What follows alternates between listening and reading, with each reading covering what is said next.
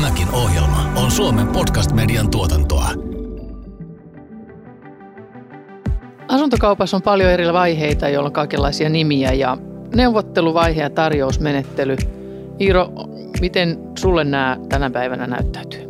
No mun mielestä nämä on ehdottomasti asuntokaupan mielenkiintoisin vaihe, koska siinähän varmistuu sitten loppujen lopuksi se, että saadaanko kohde myytyä ja mihin hintaan. Että voitaisiin mun mielestä tänään keskustella tästä vähän lisää.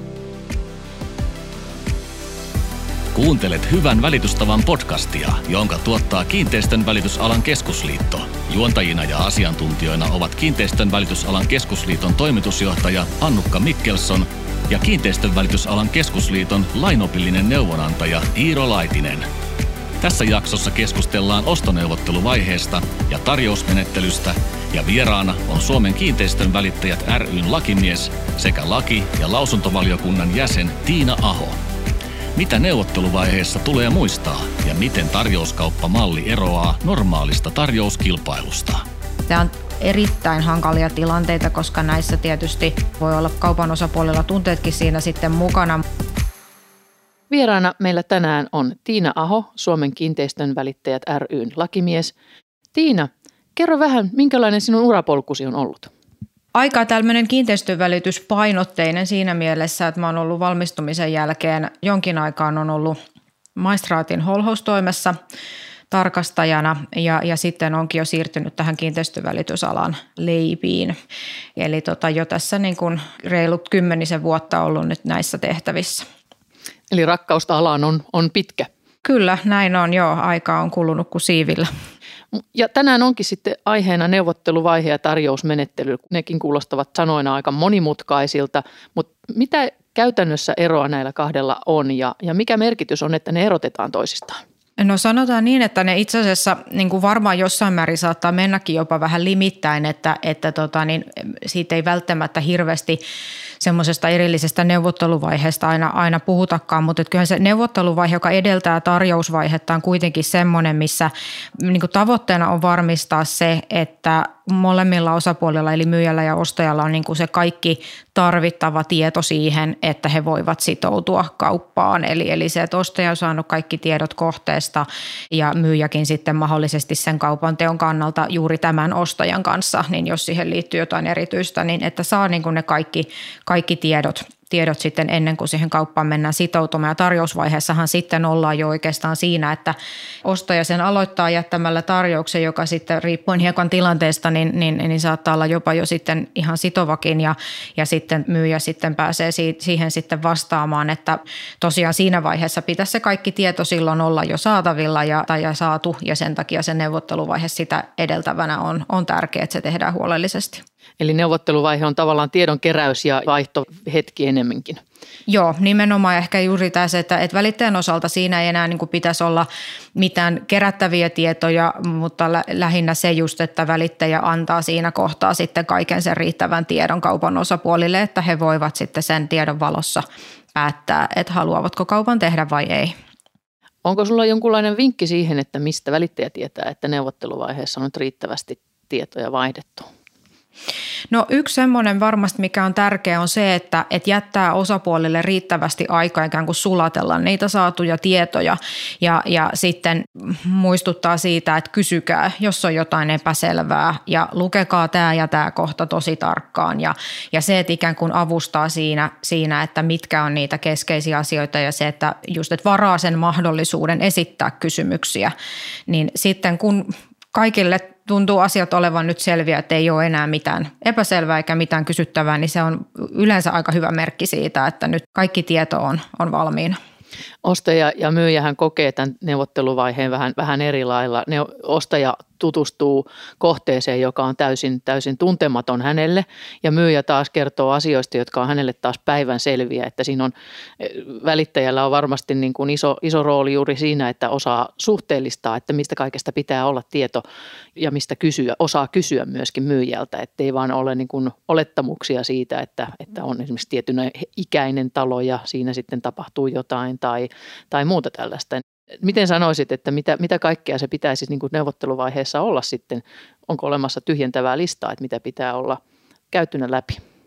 No mitään tyhjentävää listaa ei varmasti ole. Kyllähän me ollaan hyvässä välitystavassa ja siinä hyvän välitystavan ohjeessa pyritty niin kuin tuomaan esiin niitä asioita, mistä erityisesti ainakin välittäjän pitää osapuolille kertoa, mutta että se on aina sitten loppupeleissä kuitenkin niin tapauskohtaista, että mitä siinä tulee vastaan, että mitkä on niitä asioita, joilla voi niin kuin sen, juuri sen kyseisen kaupan osalta olla merkitystä mutta siellä voi olla tosiaan sellaisia asioita, jotka niin kuin sanotaan vaikka nyt aika uutena asiana on tämä – vuoden alusta voimaan tullut laki tästä EU- ja etäalueen ulkopuolisista ostajista, niin tämmöinen luvan tarve kiinteistön hankintaan, niin tämä on semmoinen asia, mikä sitten, jos, jos ostaja on sellaisen maan kansalainen, joka luvan Suomessa tarvitsee kiinteistön hankintaan, niin tämä on semmoinen asia, mikä pitää silloin myyjälle viimeistään tarjousvaiheessa tuoda esiin. Ja tarkoitan nyt tässä siinä mielessä kuitenkin, tämäkin menee vähän siihen neuvotteluvaiheen puolelle, että myyjä jos siinä vaiheessa kuitenkaan vielä sitoutunut siihen kaupan tekoon, eli se on on kuitenkin asia, mikä sitten pitää kertoa, että jos tämän ostajan kanssa päädytte kauppaa tekemään, niin hän tämmöisen luvan tarvitsee. Eli tässä vaiheessa, nimenomaan neuvotteluvaiheessa, tarjousmenettelyvaiheessa, niin siihen kulminoituu mm. todella paljon sitä välittäjän osaamista, Kyllä. havainnoida sitä kohdetta, havainnoida myyjää, että onko kaikki tieto annettu ja sitten myöskin niin kuin palvella ostajaa mahdollisimman kattavasti. Kyllä sanoit tuossa itsekin, että nämä menee hiukan päällekkäin neuvotteluvaihe ja, ja, ja tarjousmenettely, niin onko, onko olemassa se, tai onko sillä merkitystä, että, että ne erotellaan toisistaan niin kuin eri vaiheiksi? No ei varmaan niin kuin siinä, jos ajatellaan sitä niin kuin käytännön elämää ja arkea, niin monikaan ei välttämättä miellä, että nyt ollaan tässä vaiheessa ja kohta ollaan tuossa toisessa vaiheessa, mutta se, että on se siinä mielessä tietysti tärkeää, että tarjousvaiheessa ei pitäisi enää niin kuin olla – sellaista tietoa, mikä olisi esimerkiksi jäänyt antamatta. Että siinä kohtaa pitäisi sitten jo olla kaikki tiedot kuitenkin annettu. Et pois lukien totta kai sitten, jos tulee yllättäen, joskus voi tulla, että tulee välittäjällekin uutena tietona vasta siinä vaiheessa sitten joku tieto, mutta että lähtökohtaisesti niin kuin näin ei pitäisi päästä käymään. Että kyllä se neuvotteluvaihe on se vaihe, jossa varmistutaan siitä, että osapuolet saa kaiken tarvittavan tiedon. Miten sitten, kun ollaan edetty tähän tarjousten jättämiseen, niin mikä sitten välittää rooli on tässä, että miten hän käytännössä toimii, että onko esimerkiksi tarkoituksena, että välittäjä ohjaa näitä osapuolia viemään tarjousta oikeaan suuntaan tai jotain muuta vastaavaa? No välittäjän siinä se tärkein tehtävä on tietysti niin kuin vastaanottaa tarjouksia toimeksiantaa mahdollisesti antamien ohjeiden mukaisesti ja välittää niitä sitten toimeksiantajalle eli asunnon myyjälle, joka päättää mitä niiden kanssa sitten tehdään. Et ei, ei ole siinä mielessä siis missään tapauksessa välittäjän tehtävä ohjailla millään tavalla sitä tarjousmenettelyä johonkin tiettyyn suuntaan, mutta tietysti välittäjän on tärkeä toimia siinäkin tilanteessa sen asuntokaupan ammattilaisena ja kertoa osapuolille siitä, että mikä merkitys sillä sillä tarjouksella on, mikä merkitys on sen hyväksymisellä ja että ne käydään läpi ne ehdot, että mihin siinä oikeastaan nyt ollaankaan sitoutumassa. Missä vaiheessa tiedetään, että tarjous on ei vain leikillään laitettu, vaan että, että se on todellinen tarjous. Siis totta kai niin kuin lähdetään siitä, että ne on todellisia tarjouksia, mutta miten saat ostotarjouksensa niin kuin vieläkin vakavammaksi kuin, kuin pelkästään sillä, että jättää jonkun summan myyjän mietittäväksi? No se, että jos haluaa ikään kuin jollain tavalla varata semmoisen niin kuin neuvottelurauhan, jos näin voi sanoa, niin on tietysti se käsirahan jättäminen. Eli se, että jätetään niin sanottu käsirahallinen ostotarjous, koska sen jälkeen hän välittäjä ei voi ottaa vastaan uusia tarjouksia eikä uusia käsirahoja niin kauan kuin se käsiraha on sisällä. Eli se on semmoinen, mikä ikään kuin jäädyttää sen tarjousmenettelyn siksi aikaa. Tekeekö se käsiraha siitä tarjouksesta niin kuin tavallaan ainoan olemassa olevan tarjouksen vai voiko olla käsirahattomia tarjouksia samaan aikaan? Siis käsirahan kanssa samaan aikaan ei voi olla sitten muita, eli sen jälkeen ei voi ottaa muita, mutta se, että käsirahattomia tarjouksia voidaan ottaa kyllä sitten useampia. Miten tähän käsirahaan vähän liittyen, niin onko hyvässä välitystavassa esimerkiksi määritelty jotain ylä- tai alarajaa käsirahalle, että minkälaisia nämä yleensäkin on sitten tarjousten yhteydessä? No tuosta on itse asiassa ihan niin kuin asuntokauppalaissakin, että silloin kun puhutaan asunto-osakkeiden kaupasta, niin, niin kuin pakottava säännös siitä käsirahan ylärajasta silloin, kun ollaan niin kuin kuluttaja-asemassa olevien henkilöiden välillä tekemässä kauppaa, että se saa olla se menetettävän käsirahan osuus se korkeintaan 4 prosenttia kauppahinnasta. Että tietysti niin kuin lähtökohta on, että voihan tietysti käsirahana siinä tarjousvaiheessa maksaa enemmänkin, mutta se menetettävä osa saa olla korkeintaan sen 4 prosenttia, mutta että kyllä mä nyt itse, itse pitäisin, että olisi hyvä välitystavan mukaista, että myöskään se maksettava, eli, eli siinä tarjousvaiheessa maksettava käsiraha, niin olisi sen ylärajan mukainen korkeintaan hintaan, eli 4 prosenttia. Vähän tähän liittyen sinänsä, että onko välittäjän pakko viedä sitten myyjälle nämä kaikki tarjoukset vastaan, että jos tulee jotain ihan tällaisia poskettomia tarjouksia?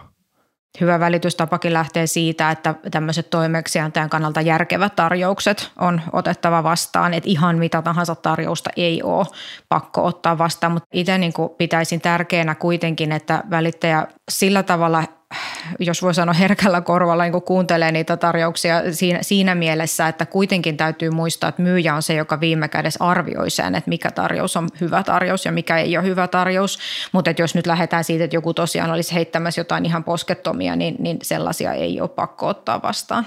Eli välittäjän ammattitaito tulee siinä ja kokemus myöskin niin kuin tulee siinä näkyviin, Kyllä. että osaa tämänkin katsoa. Hyvän välitystavan podcast. Vieraana Suomen kiinteistön välittäjät ryn lakimies sekä laki- ja lausuntovaliokunnan jäsen Tiina Aho. Puhuttiin, sit tuo käsiraha on, on, sillä on iso merkitys. Mitä sille tapahtuu, jos sitten kauppa peruuntuukin? Vähän riippuu siitä, että mikä on se syy, miksi kauppa peruuntuu. Et sanotaan, että jos ostaja on vaikkapa asettanut sille lopulliselle kaupan tekemiselle jonkun ehdon, vaikkapa lainan saaminen tiettyyn päivään mennessä, niin jos se jää sitten se lainarahoitus järjestymättä, niin kyllä se käsiraha pitää silloin viipymättä tarjouksen tekijälle palauttaa sitten sen jälkeen. Että, mutta sitten taas, jos tilanne on se, että sanotaan nyt vaikka tämä samainen esimerkki, että on ollut se lainansaanti, että jos ostaja sen lainan saa, mutta siitä huolimatta ei tee kauppaa siten, kun oli sovittu, niin silloin sen käsirahan saattaa myyjälle menettää. Mutta tämäkin tietysti riippuu osin siitä, että mitä siellä tarjouksessa on sovittu. Eli tässä on niin kuin tavallaan, e-, ei ole yhtä vaihtoehtoa, vaan että mm. tässä on hyvin paljon myöskin jälleen kerran sopimustilanteesta kiinni, että mitä, mitä on saatettu sopia. Kyllä. Hyvä. Mitä sitten, jos hyväksytyn ostotarjouksen jälkeen tuleekin vielä uusi tarjous? Eli jälleen kerran, että mitä sopimuksissa voidaan niin kuin huomioida tällaiset tilanteet? No periaatteessahan silloin, jos kohteesta on jo ehditty hyväksyä joku ostotarjous, niin välitysliikeistä kohdetta enää saa markkinoida, eikä, eikä pidä niin kuin missään tapauksessa mitenkään aktiivisesti enää pyrkiä siihen, että saataisiin uusia tarjouksia. Mutta aina silloin tällöin saattaa tietysti olla, että voi olla, että siellä on joku, joka on vaikka käynyt katsomassakin sitä markkinointivaiheesta kohdetta ja sitten siinä kohtaa päätyykin tekemään vielä tarjouksen, niin kyllä näistä pitää silloin sille toimeksiantajalle kertoa. Ja toimeksiantaja päättää sitten, niin kuin mitä, mitä siinä tilassa, tilanteessa sitten haluaa tehdä ja tämän takia sitten välittäjän tietysti taas pitää osata kertoa toimeksiantajalle siitä, että mikä merkitys sillä jo hyväksytyllä ostotarjouksella on ja mitä se tarkoittaa, jos hän haluaa sittenkin tehdä kaupan tämän toisen kanssa. Että siitä saattaa seurata esimerkiksi velvollisuus maksaa vakiokorvaus sitten tälle aiemmin hyväksytyn tarjouksen tekijälle. Kuinka tavallista tämmöinen vakiokorvaus on ja minkä suuruisia ne mahtaa olla? No siinä vakiokorvauksessa on se sama 4 prosentin niin kuin pakollinen yläraja ja silloin kun puhutaan kuluttajakaupasta. Ja tota, mun käsitys on se, että vakiokorvaukselliset tarjoukset on yleisempiä kuin käsirahalliset. Että siinä on juuri se hyvä puoli, että sitä rahaa ei tarvitse liikuttaa silloin vielä tarjousvaiheessa, että se tulee vasta sitten ajankohtaiseksi, jos todella käy niin, että jompikumpi osapuoli kieltäytyykin tekemästä lopullista kauppaa. Hyvin usein saattaa olla tilanteita, että jostain kohteesta on tarjouskilpailu, eli on useita kiinnostuneita siitä kohteesta, niin saako näissä tilanteissa esimerkiksi välittää kertoa niille muille tarjouksen tehneille, että mikä on vaikka paras tai korkein tarjous tällä hetkellä? No kyllä siis sanotaan, että silloin aina kun kohteesta on joku tekemässä tarjouksen, niin välittäjähän täytyy kertoa silloin, että hänellä on joku aiempi vielä avoimena oleva tarjous ja, ja siinä yhteydessä välittäjällä on oikeus, mutta ei, ei toisaalta velvollisuutta kertoa sitä, että minkä, minkä rahamäärä siinä on tarjottu. Välillä vaan itsellä ainakin tullut vastaan tilanteita, jossa niin kuluttajat just pohtii tätä, että millä he voivat varmistua siitä, että siitä oikeasti todellisuudessa onkin olemassa tarjous, eikä tämä vaan välittäjän keino sitten saada korkeampaa tarjousta siltä. Niin onko välittäjällä jotain niin kuin velvollisuutta näyttää sitten, että tämmöinen tarjous nyt oikeasti on olemassa? Ei ole, eikä oikeastaan ole oikeuttakaan näyttää niitä ostotarjouksia. Että selvää sinällään totta kai on, että ei voi niinku vedättää sillä tavalla, että kerrotaan tarjouksista, joita ei oikeasti ole koskaan tullutkaan.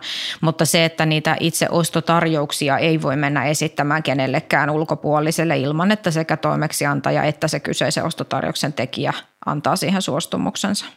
Miten sitten tuota, niin tilanne, jos välittäjällä on vaikka tiedossa jo etukäteen tällainen alaraja – että millä myyjä suostuisi sitten myymään kohteen, mikä on vaikka nykyistä pyyntihintaa matalampi, niin jos välittäjä haluaa nopeasti kohteen myytyä, niin onko ok, että se kertoo suoraan jo ostotarjouksen tekijälle tämän alarajan, millä myyjä sen suostuu myymään? Hmm, no tähän meille ei ole tuolla hyvän välitystavaohjassa lainkaan otettu kantaa, että ei ole tällaista tilannetta huomioitu, mutta kyllä mä nyt itse näkisin, että se ei ole toimeksiantaja etujen mukaista, että tämmöinen mentäisi kertomaan, että uskon, että kyseessä on kuitenkin ollut ajatuksena, että se on toimeksiantajan välittäjän välinen tieto, tieto ja eräänlainen ohjeistus siitä ja ehkä enemmänkin tarkoitus on rajata – tai voi olla, että tarkoituksena toimeksiantajalla on ollut pikemminkin rajata sitä, että sen alle meneviä tarjouksia ei esimerkiksi oteta lainkaan vastaan. Et ei pidä niin kuin missään tapauksessa tarkoituksenmukaisena, että, että välittäjä menisi sitten niin kuin kertomaan sen ostajaehdokkaille. Joo, eli ei voida käyttää tätä, että saadaan nopeasti, nopeasti mm, kohteet myyty. Ei, ei. Hinnasta tässä paljon puhutaan, että mikä on, mikä on paras tarjous ja nimenomaan hinnan kohdalta, mutta kaiketi kaupan voi tehdä myöskin muulla perusteella tai hyväksyä sen tarjouksen muullakin perusteella mm. kuin pelkän hintan perusteella, eikö näin? Joo, kyllä. Että kyllähän myyjälle voi olla niin kuin joku muukin seikka todella tärkeä, ehkä, ehkä jopa yhtä tärkeä, että, että hinta on totta kai tosi tärkeä, varmasti monella se ykkösasia, mutta silloin jos puhutaan, että ollaan niin kuin jonkun hyvin pienen hintaharukan sisällä useampi tarjous, niin siellä voi olla vaikka joku kohteen vapautumisehto, mikä on jollain tietyllä ostajalla parempi myyjän kannalta kuin toisella, tai, tai sitten esimerkiksi maksuaikataulu. Joku pystyy maksaa saman tien kaupan teossa koko summa toisella on vaikka kuukauden parinkin maksuaika, niin siinä voi olla myyjällä aika iso, iso merkitys sitten tällä asialla. Niin, joskus kuulee myöskin, että myyjä on ollut tyytyväinen, että uusi koti sai kivat omistajat mm, ja, ja, ja se, semmoiset asiat, ei ne ehkä välttämättä ole sitä varsinaista asiaa ratkaissut, mutta sekin on niin kuin tämmöinen tunneasia, joka hinnan kanssa tulee, tulee mm. nähtäväksi aina. Välitystoiminnassa on hyvin yleistä, että käytetään tällaisia ehdollisia tarjouksia, niin mikä merkitys näillä ehdollisilla tarjouksilla on kun näitä käytetään, että onko näillä joku erityinen merkitys ja minkälaisia nämä ehdot voi sitten olla?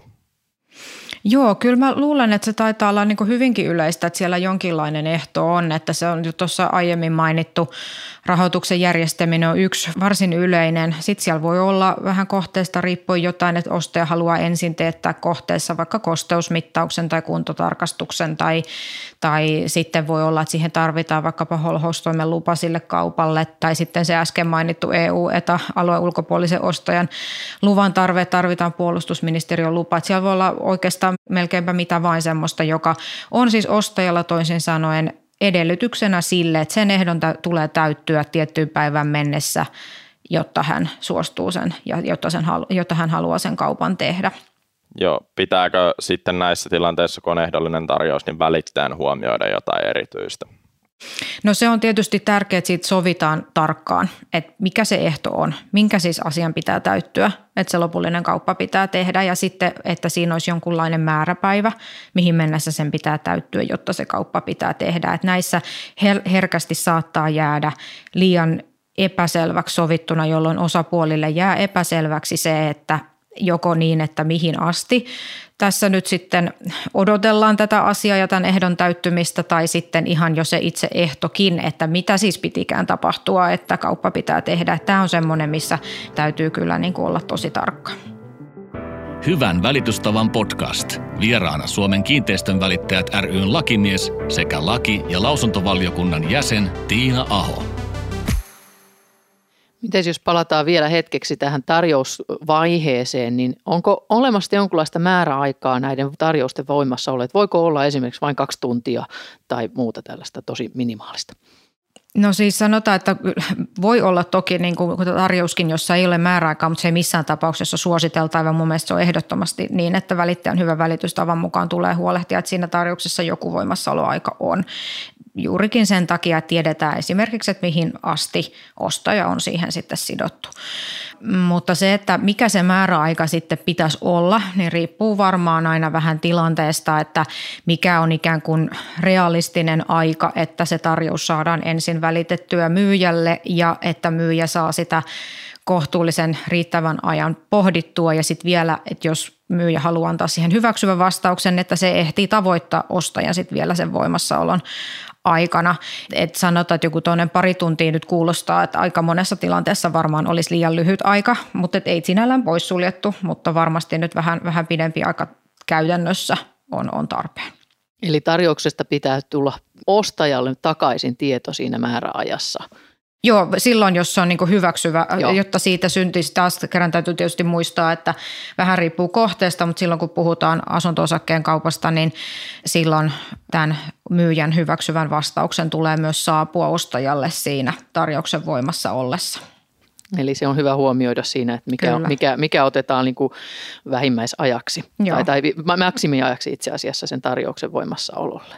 Miten Tiina, kun tuolla internetin ihmeellisessä maailmassa törmää jonkin verran tällaiseen tarjouskauppamalliin, niin mitä tällä käytännössä tarkoitetaan ja miten tämä sitten vaikka eroaa normaalista tarjouskilpailusta? No tarjouskaupassa noin nyt yleisellä tasolla, jos ajattelet mitä siinä tapahtuu niin, tai miten se eroaa, niin on se, että siinä lähdetään tietystä lähtöhinnasta tekemään niitä tarjouksia ylöspäin.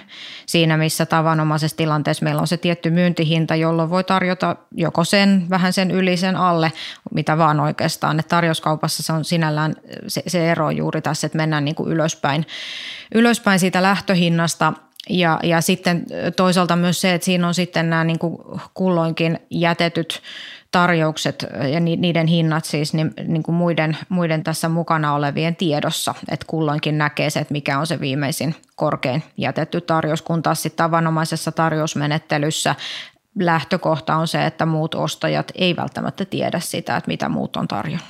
Joo, eli kyse on käytännössä tämmöistä huuto, huutokauppamallista. No eräällä tavalla kyllä, joo. joo. joo. Huomioiko se millään lailla näitä, näitä juuri äsken puhuttuja erilaisia ehtoja näissä tarjouksissa vai on, se on vaan pelkästään se hinta ja onko siinä niin oletettu se, että, että kaikki, kaikki kaupat tapahtuu samoilla ehdoilla sen jälkeen, kun hinta on hyväksytty?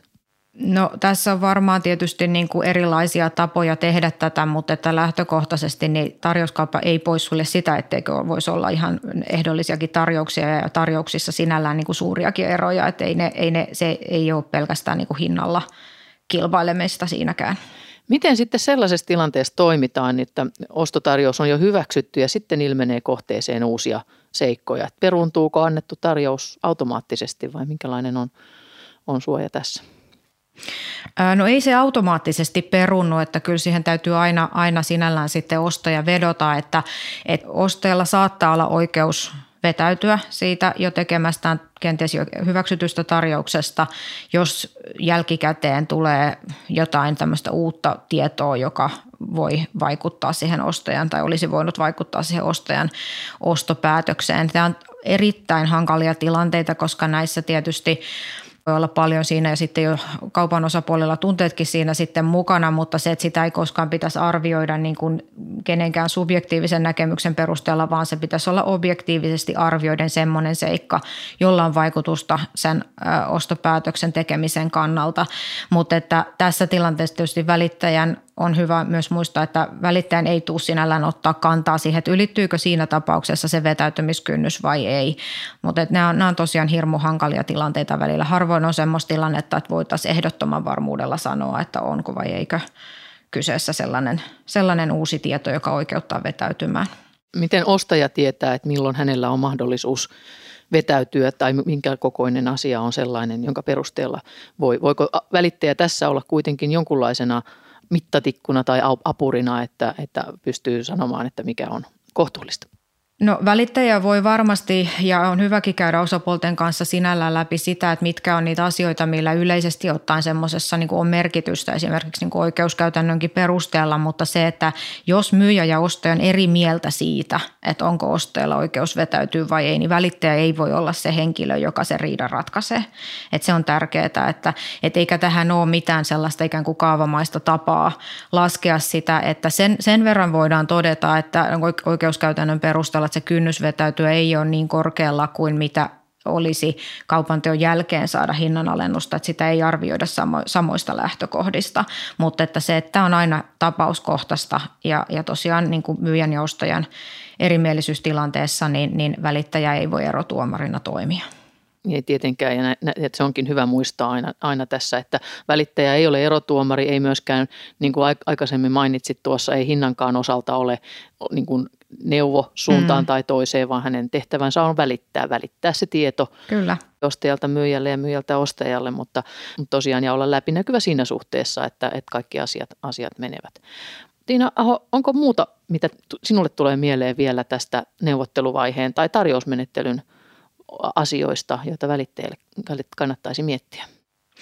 No itse asiassa joo, toi just varsinkin ehkä tuon neuvotteluvaiheen osalta, niin toi mitä sanoit tuosta niin kuin välittäjän roolista niin kuin nimenomaan tämän tiedon välittäjänä ja läpi, läpinäkyvänä niin kuin tämmöisenä, tai tämä läpinäkyvyyden tärkeys, niin tämä on semmoinen, mitä mäkin usein haluaisin tuoda esiin välittäjille, että muistavat juuri sen, että, että sen vastuunkin kannalta on tärkeää, että että se tieto, mikä välittäjälle tulee, niin se välitetään eteenpäin, että se on niin kuin siinä se kaikkein tärkeä. Sitten toisaalta myöskin niin, että juuri muuta siinä ei myöskään voi tehdä. Että jos joku tieto kaikesta huolellisuudesta huolimatta ei ole välittäjä tavoittanut, niin silloin se lähtökohtaisesti ei voi myöskään se asia olla välittäjän vastuulla.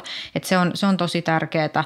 Ja sitten taas tarjousmenettelyn osalta, niin kyllä niin kuin jos ajattelee sitä, että esimerkiksi miten – välttää sitten niitä suurimpia sudenkuoppia ja riitatilanteita, niin se sellainen tarkkuus juuri niiden ehtojen kirjaamisessa, että oli se sitten niin kuin jonkun tietyn ehdon voimassaoloaika tai se, että koska kauppa viimeistään tehdään tai kuinka kauan tarjous itsessään on voimassa, niin näissä kun on tarkka ja kirjaa ne sillä tavalla sinne, että ne ei jätä mitään epäselvää, niin sillä päästään jo tosi pitkälle. Hienoa. Kiitos Tiina Aho tästä, tästä podcastista. Kiitos. Jakson päätteeksi Tiina Aho pääsee sana-assosiaatio peliin.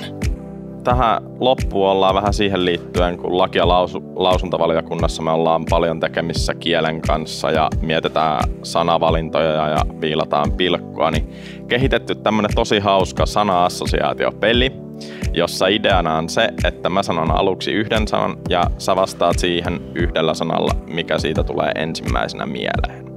Ja ensimmäisenä sanana meillä on Donald Trump presidentti. Toisena Suomen kesä. Viileä. Ja kolmantena sitten sosiaalinen media. Facebook. Neljäntenä juristi. Lakimies. Ja sitten vielä viimeisenä ilmastonmuutos. Apua, saasteet. Joo. Hei, kiitos paljon Tiina Aho munkin puolesta osallistumisesta tähän. Kiitos.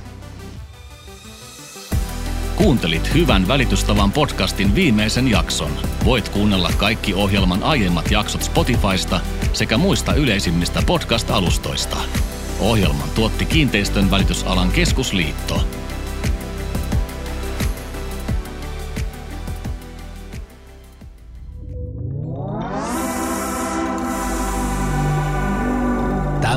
Podcastin tuotti Suomen Podcast Media. Seuraa sarjaa Spotifyssa tai suosittele sitä muille antamalla arvostelusi Apple Podcastissa.